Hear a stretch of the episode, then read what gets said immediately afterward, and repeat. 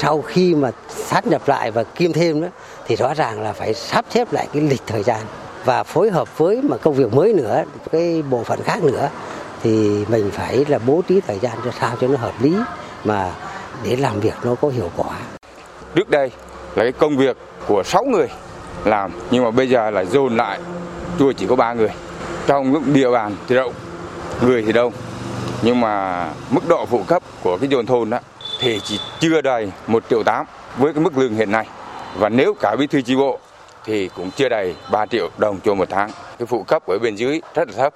Cái thứ hai nữa là về các cái mặt đóng bảo hiểm y tế, bảo hiểm xã hội thì không có gì cả. Đó là những thuận lợi và bất cập được ông Lê Văn Sĩ, Phó Chủ tịch Hội Người Cao Tuổi kiêm Chủ tịch Hội Khuyến học và ông Nguyễn Lê Phong, trưởng thôn kiêm bí thư tri bộ thôn Đồng Thanh ở xã Vạn Hòa, huyện Nông Cống nêu ra sau khi xã Vạn Hòa thực hiện việc sắp xếp lại bộ máy chính quyền đoàn thể ở địa phương. Theo ông Nguyễn Thái Sơn, bí thư đảng ủy xã Vạn Hòa, hiệu quả của việc sắp xếp lại tổ chức bộ máy chính quyền và các tổ chức đoàn thể được thể hiện rất rõ trong lãnh đạo điều hành ở địa phương, giúp công việc lãnh đạo chỉ đạo của cấp ủy chính quyền tới từng thôn và người dân luôn thông suốt và nhanh chóng. Và sau khi mà sắp xếp thì trước đây thì ờ,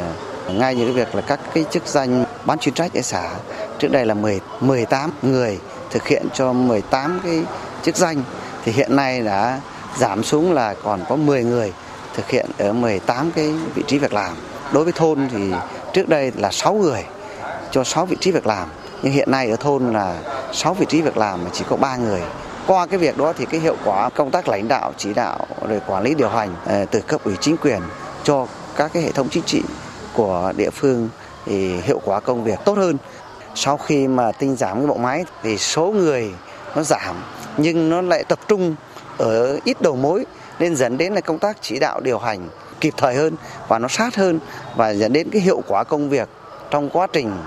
à, lãnh đạo chỉ đạo điều hành thì nó được nhanh gọn hơn một người xuống cơ sở cũng có thể là làm được nhiều việc cùng một lúc thì để khẳng định là nó thuận lợi hơn trong quá trình lãnh đạo chỉ đạo và tổ chức điều hành thực hiện nhiệm vụ. Với mục tiêu giảm tối đa các đơn vị hành chính, giảm tối đa đội ngũ cán bộ và giảm tối đa ngân sách chi cho cán bộ theo quy định trong 5 năm qua, huyện Nông Cống đã giảm được 1 phần 3 số thôn làng, sắp nhập 6 xã thành 3 xã và sắp nhập một số đơn vị sự nghiệp công lập có chức năng nhiệm vụ tương đồng. Theo ông Lê Xuân Hùng, Phó Bí thư Thường trực Đảng ủy huyện Nông Cống, sau sắp xếp, đội ngũ cán bộ đảm bảo được vị trí việc làm, hoạt động thông suốt, hiệu quả, phát huy được năng lực lãnh đạo. Tuy nhiên, vẫn còn những vướng mắc cần phải tháo gỡ. Nay thì à, bên cạnh những kết quả đã được thì cái khó khăn này cũng là khó khăn chung. Nhất là đội ngũ cán bộ giảm, địa bàn hoạt động thì rộng mà chế độ cán bộ thì đặc biệt cán bộ ở thôn ở làng cán bộ ban chuyên trách thì chưa đáp ứng được yêu cầu cái mức thu nhập họ còn rất thấp rồi ờ, cái thiết chế văn hóa của một số thôn làng sau khi thâm nhập lại vừa thừa vừa thiếu có những đơn vị thì là dư nhà văn hóa nhưng mà nhà văn hóa nó lại không nằm ở vị trí trung tâm để tổ chức các hoạt động của địa phương cũng là những cái khó khăn cho cái việc chỉ đạo hoạt động của các đơn vị dù gặp nhiều khó khăn và vướng mắc trong quá trình triển khai, nhưng với quyết tâm chính trị, trong giai đoạn từ năm 2016 đến năm 2021, toàn tỉnh Thanh Hóa đã tinh giản biên chế được trên 45.000 người. Những người hoạt động không chuyên trách ở thôn giảm 23.000 người. Thanh Hóa cũng đã sắp nhập giảm 1.578 thôn, tổ dân phố, chiếm hơn 26%,